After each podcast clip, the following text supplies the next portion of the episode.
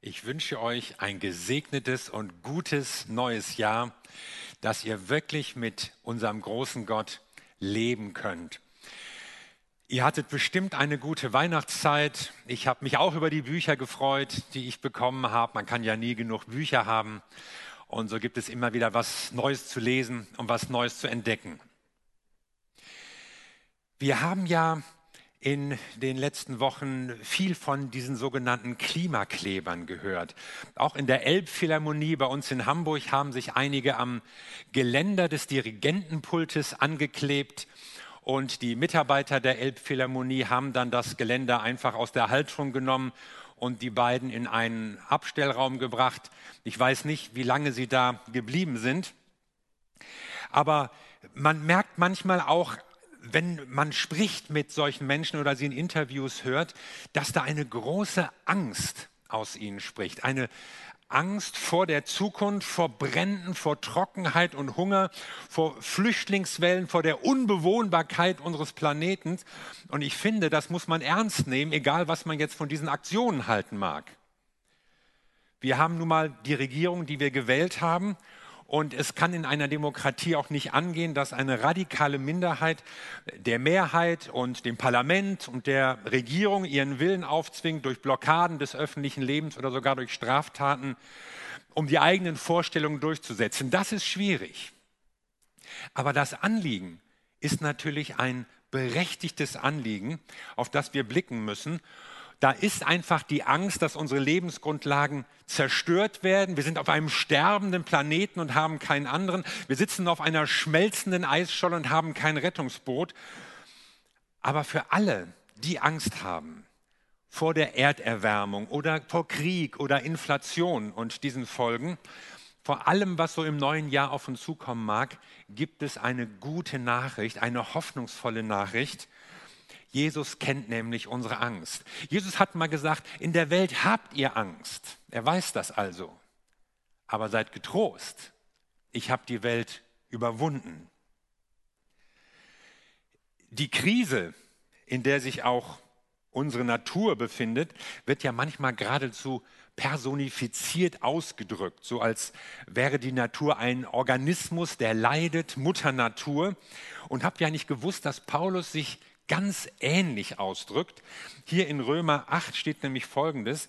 Darum wartet die ganze Schöpfung sehnsüchtig und voller Hoffnung auf den Tag, an dem Gott seine Kinder in diese Herrlichkeit aufnimmt. Ohne eigenes Verschulden sind alle Geschöpfe der Vergänglichkeit ausgeliefert, weil Gott es so bestimmt hat. Aber er hat ihnen die Hoffnung gegeben, dass sie zusammen mit den Kindern Gottes einmal von Tod und Vergänglichkeit erlöst und zu einem neuen, herrlichen Leben befreit werden. Wir wissen ja, dass die gesamte Schöpfung jetzt noch leidet und stöhnt wie eine Frau in den Geburtswehen. Also hier ist vom Seufzen der Schöpfung die Rede, als hätte Paulus es geahnt. Was ist denn los mit unserer Schöpfung? Sie leidet. Und dann denken wir an den Klimawandel, wir denken an abgeholzte Regenwälder, an brennende Steppen, an bergbaugeschädigte Landschaften.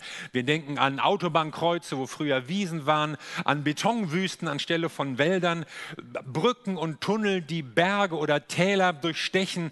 Wir denken manchmal auch an extreme Regenfälle, an Überflutungen, Hitzesommer, Ernteausfälle.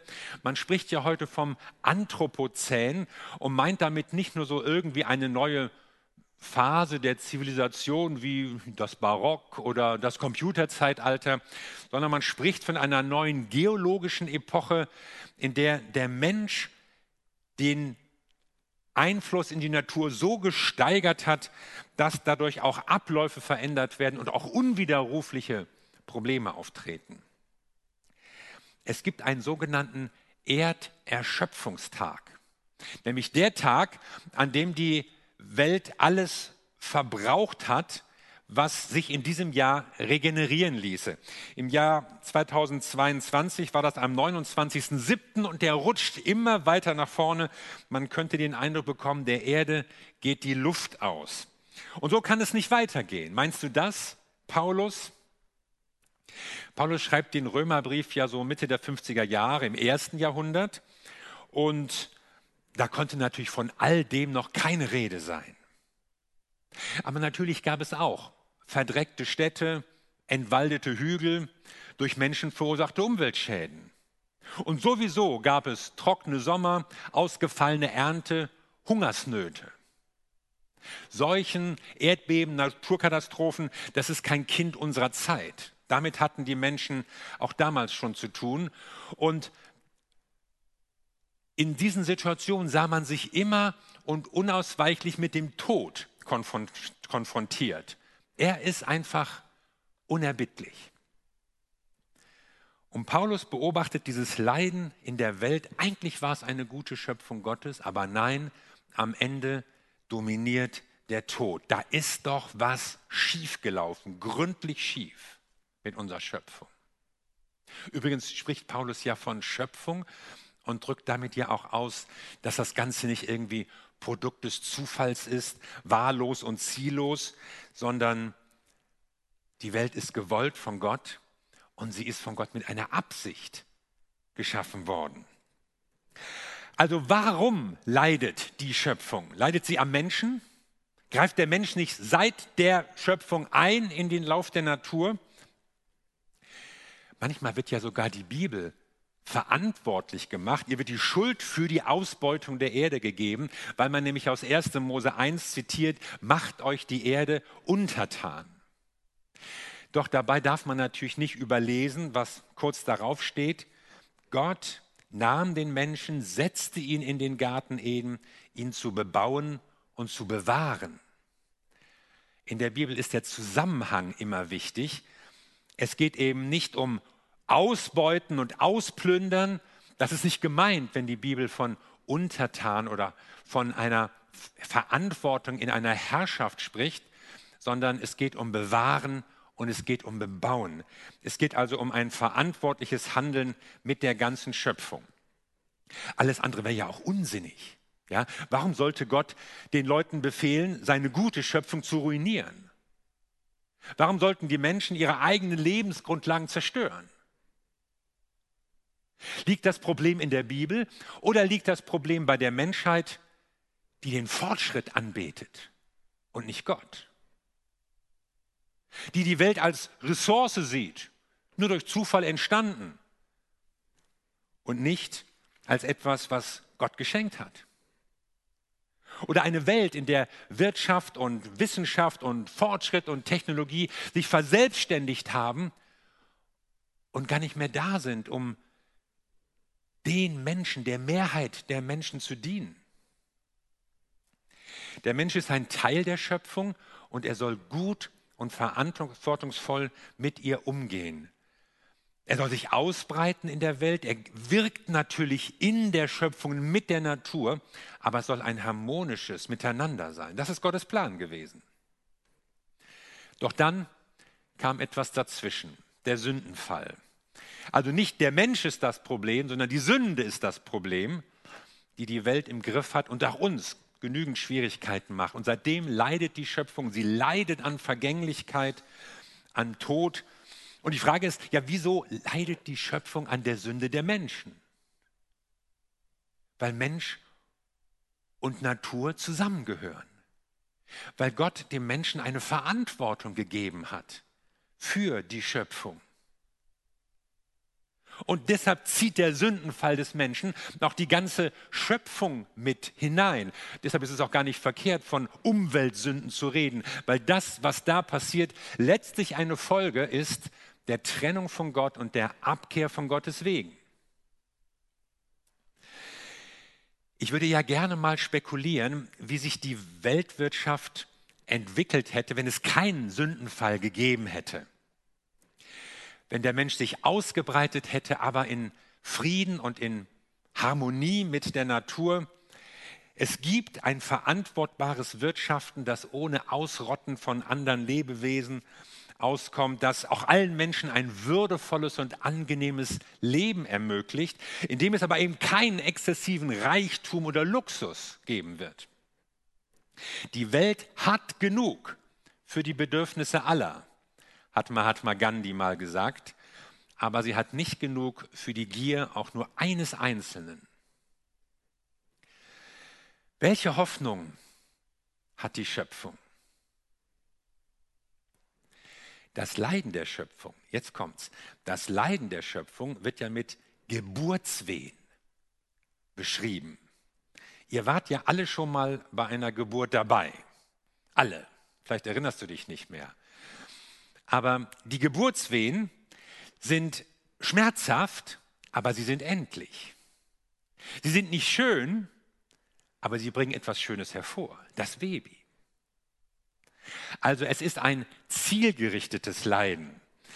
Und jetzt sagt Paulus, die Schöpfung liegt in Geburtswehen. Und damit wird angedeutet, das Leiden ist nicht endlos, es ist auch nicht sinnlos, sondern es wird ein Ende finden. Es läuft auf etwas Gutes und Schönes hinaus. Der Buddhismus sagt ja, alles Leben ist Leiden. Grundsätzlich, immer. Ja, ja, was dann? Dann ist der einzige Weg, du musst deinen Leidenshunger absterben lassen, überwinden, du musst ins Nirvana eingehen und eigentlich erlöschen. Und dann, wenn du nicht mehr bist, kannst du auch nicht mehr am Leben und all den Problemen leiden. Die Bibel zeigt uns etwas anderes. Sie spricht von Erlösen statt von Erlöschen. Sie redet davon, dass Gott in dieser Welt handelt, in einer Weise, die sie herausholt aus den Fesseln der Vergänglichkeit und die die Ketten der Sünde sprengt und ihr eine neue Zukunft gibt. Und das nicht nur für den einzelnen Menschen, sondern für die Welt insgesamt. Und so ist von diesem Geburtswehen die Rede, als von einem Leiden, aus dem etwas Neues hervorkommen soll. Und so wartet die Schöpfung sozusagen auf ihr Baby. Und hier ist die Rede von der Offenbarung der Kinder Gottes. Ich meine, was ist damit gemeint? Wenn er jetzt gestanden hätte, ja, die ganze Welt wartet auf die Offenbarung von Jesus Christus, das würde ich verstehen, dann wäre mein Weltbild wieder in Ordnung. Aber es ist die Rede von der Offenbarung der Kinder Gottes. Und das Wort Offenbarung lenkt in der Bibel ja immerhin auf zukünftige Dinge, auf etwas Geheimnisvolles, was jetzt plötzlich sichtbar wird. Es wird viel verwendet im Hinblick auf die Endzeit und auf das Erscheinen von Jesus Christus selbst. Und in dem Zusammenhang wird deutlich, dass die Offenbarung der Kinder Gottes und das Erscheinen von Jesus zusammengehören dass die Kinder Gottes dann offenbart werden, wenn Jesus erscheinen wird. Und das ist das zentrale Ereignis der Zukunft. Und was dahin noch, bis dahin noch passieren wird, das ist gar nicht so leicht zu sagen. Da gibt es ja auch unterschiedliche Meinungen. Da ist von Gerichten die Rede. Wird es erstmal alles schlimmer, bevor es noch mal besser wird? Wird es eine Welteinheitsregierung geben? Wird unsere Erde durch einen Atomkrieg verwüstet sein? Wer ist eigentlich mit dem Antichristen gemeint? Gibt es einen Unterschied zwischen Entrückung und Wiederkunft Jesu? Aber in einem, in einem sind sich alle Verfasser der Bibel einig, nämlich darin, Jesus kommt wieder. Jesus kommt und er richtet seine Herrschaft aus. Jesus selbst hat gesagt, das Reich Gottes ist angebrochen. Und zwar mit seinem Wirken, mit seinem Handeln, mit seinem Predigen auf der Erde. Es ist schon angebrochen, aber es wird vollendet, wenn er zum zweiten Mal erscheinen wird. Und dieses Erscheinen wird dann kosmische Auswirkungen haben. Und es wird die Macht des Bösen und die Macht der Sünde endgültig brechen. Und die ganzen fatalen Folgen des Sündenfalls werden revidiert werden und auch die Vergänglichkeit und der Tod wird ein Ende haben. Wie weit reicht die Errettung und die Erlösung Gottes? Wir denken bei diesem Wort oft zunächst an uns. Ja, Gott rettet die Menschen, alle einzeln. Ja, das tut er. Bist du errettet? Hoffentlich. Aber Jesus, der Retter der Welt, das umfasst auch die ganze Schöpfung. Das umfasst die gesamte Natur. Gott erlöst dich und dich auch, aber er erlöst auch diese Welt, die er geschaffen hat und die er liebt und die er zu etwas Gutem ins Leben gerufen hat. Was sollen wir jetzt tun? Was ist für uns dran? Ich will einige Gedanken mit euch teilen und das erste ist, lebe verantwortlich. Es wäre nämlich ein grobes Missverständnis, wenn man jetzt wegen der Hoffnung auf Gottes neue Welt die Hände in den Schoß legt und unverantwortlich lebte. Gleichgültig gegenüber der Not der Menschen oder der Angst von Leuten angesichts dieser Entwicklung. Diese Welt ist Gott wichtig. Er liebt sie. Und was Gott wichtig ist, das sollte auch uns wichtig sein. Jesus gab sogar sein Leben für die Rettung der Welt. Und wenn wir zu ihm gehören, dann werden wir ja auch zu Teilhaber seines Lebens, auch zum Teilhabern seines Rettungsprogramms. Gott handelt in der Welt durch uns. Gott rettet die Welt durch uns, durch seine Kinder. Und ich werde euch jetzt hier keine partikularen Vorschriften geben, irgendwelche Energiespartipps oder sowas, aber ich spreche von Verantwortung, von einem verantwortlichen Leben im Angesicht des kommenden Reiches Gottes. Dazu sind wir als Christen herausgefordert und daran sollten wir auch handeln. Ein zweites, was ich sagen möchte, ist, bleibe zuversichtlich. Und damit meine ich, dass Angst kein guter Ratgeber ist. Wir sollten uns nicht von Angst jagen lassen und bestimmen lassen. Manchmal befürchte ich, dass Menschen so geradezu einen Tunnelblick bekommen und das ganze Leben nur noch unter dem Aspekt von äh, Klimawandel oder Erderwärmung sehen. Und, und nur noch in irgendwelchen säkular-apokalyptischen Visionen damit rechnen, dass alles schlimmer wird und wir sofort alles nur noch darauf ausrichten müssen. Es gibt viele Nöte, und Probleme in der Welt und nicht alles hängt mit dem Klimawandel zusammen. Ich denke so an ein Beispiel, ja. Wenn wir jetzt mal an ein Land wie Mali denken. Mali hat, da sind ja auch unsere Soldaten tätig, sogar aus dieser Gemeinde, um da Frieden zu stiften. Mali ist ein Land, das seine Bevölkerung in den 60 Jahren seiner Unabhängigkeit vervierfacht hat. Andere Länder Chart sogar versechsfacht. Und wenn man jetzt merkt, dass eine Bevölkerung so stark wächst, dann braucht man nicht den Klimawandel zu bemühen, um Armut zu erklären oder Kampf um Ressourcen und Streitereien um, um Wohlstand, der sich nicht einstellen will.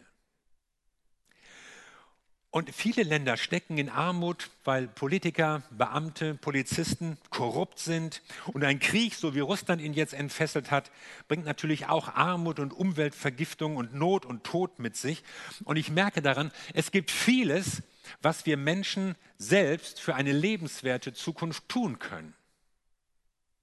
In Bildung investieren, Korruption bekämpfen, Frieden halten. Und das sind übrigens alles Dinge, die die Bibel uns sowieso schon immer sagt. Investiert in die Zukunft eurer Kinder, handelt ehrlich, stellt eure eigenen egoistischen Wünsche zurück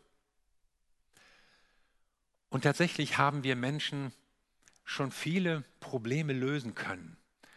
Und vieles ist besser geworden, weil Leute verantwortlich gehandelt haben, weil sie nachgedacht, weil sie geforscht haben, weil sie sich haben etwas einfallen lassen. Und ich bin überzeugt, wir können viel tun, wir können noch mehr tun, damit die Erde ein lebenswerter Ort ist und bleibt. Und deshalb sage ich, lass uns nicht in Panik verfallen, sondern lass uns verantwortlich handeln. Lass uns auch aktiv und zuversichtlich für eine bessere Welt arbeiten und sogar forschen.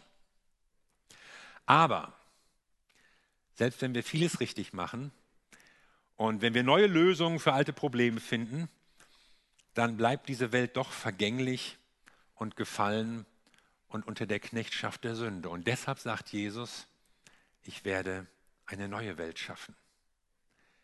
Und deshalb ist mein dritter Appell, warte auf Jesus. Und der beste Weg aus der Angst und aus der Not dieser Welt herauszufinden ist, an den zu glauben, sich an den zu halten, der diese Welt geschaffen hat, der uns hält, der uns ein Leben schenkt, das über diese Welt hinausreicht und der ein neues Leben, eine neue Welt für jeden von uns vorbereitet hat. Das ist unsere größte Hoffnung. Jesus, der kommt und diese Welt erlösen wird. Davon spricht Paulus. Und Gott will die Knechtschaft dieser Welt überwinden, die Vergänglichkeit. Und das hat er übrigens schon immer gemacht. Gott ist der, der in Freiheit führt. Gott ist der, der Not beendet. So hat er die Israeliten gerettet, so hat er uns aus Sünde und Not herausgeholt. Und so will er auch die ganze Schöpfung rausholen aus dem Leiden, aus der Vergänglichkeit, aus dem Verfall und eine neue Welt schaffen, in der Gerechtigkeit wohnt und die lebenswert ist und die etwas von seiner Schönheit auch von der Schönheit der ursprünglichen Schöpfung widerspiegelt. Ich gebe ja zu, es ist schwer, diese Spannung auszuhalten. Einerseits sollen wir die Probleme ernst nehmen und verantwortlich leben, andererseits sollen wir nicht in Panik verfallen. Einerseits hoffen wir auf Gottes neue Welt, andererseits sollen wir diese Welt schützen und bewahren. Und die einen werfen den anderen vor, ja, ihr lebt zu verschwenderisch, ihr lebt verantwortungslos. Und die anderen machen den einen zum Vorwurf und sagen, ja, würdet ihr an Jesus glauben, dann hättet ihr auch Hoffnung auf eine bessere Zukunft. Lassen wir doch mal die Vorwürfe. Weil wir auf Gottes neue Welt hoffen, deshalb leben wir jetzt schon verantwortlich. Wir gehen mit der Schöpfung gut um, nicht trotz der neuen Schöpfung, sondern wegen ihr.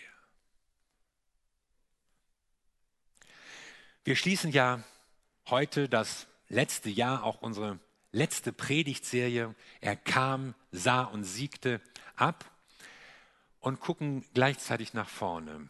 Er kam, sah und erlöste. Wir blicken in ein neues Jahr. Wir blicken überhaupt in die Zukunft hinein. Und niemand weiß, was das neue Jahr uns bringen wird. Aber wir wissen eines. Jesus kam zu uns als Mensch. Und er sah die Menschen damals und er ist ihrer Not begegnet.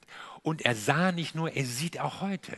Er sieht deine Situation, er sieht deine Not, er sieht auch deinen Weg im neuen Jahr.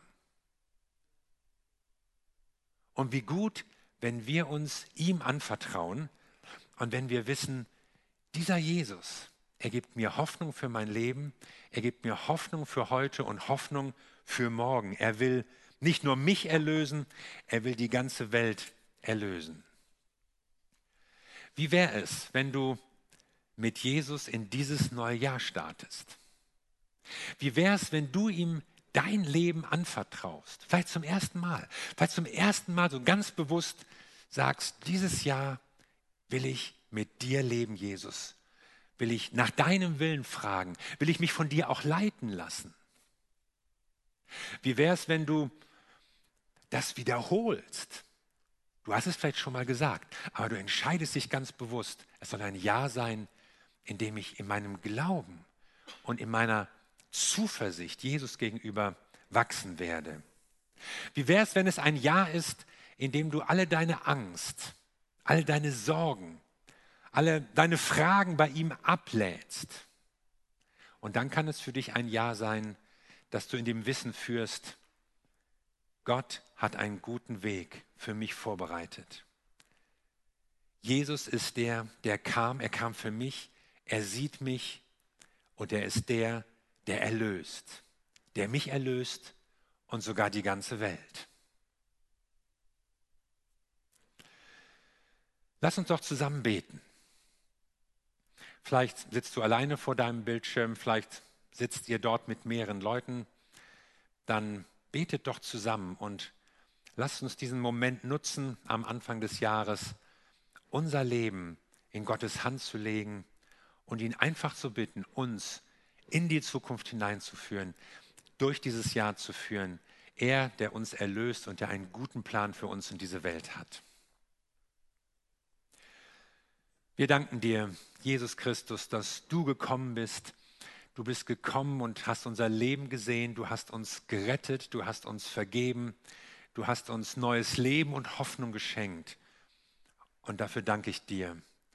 Und wir wollen jetzt so an der Schwelle des neuen Jahres zu dir kommen und beten, dass du uns leitest auf deinen Wegen. Wir legen alle Angst bei dir ab, wir legen unsere Sorgen bei dir ab und wir sagen dir, Herr, wir vertrauen dir.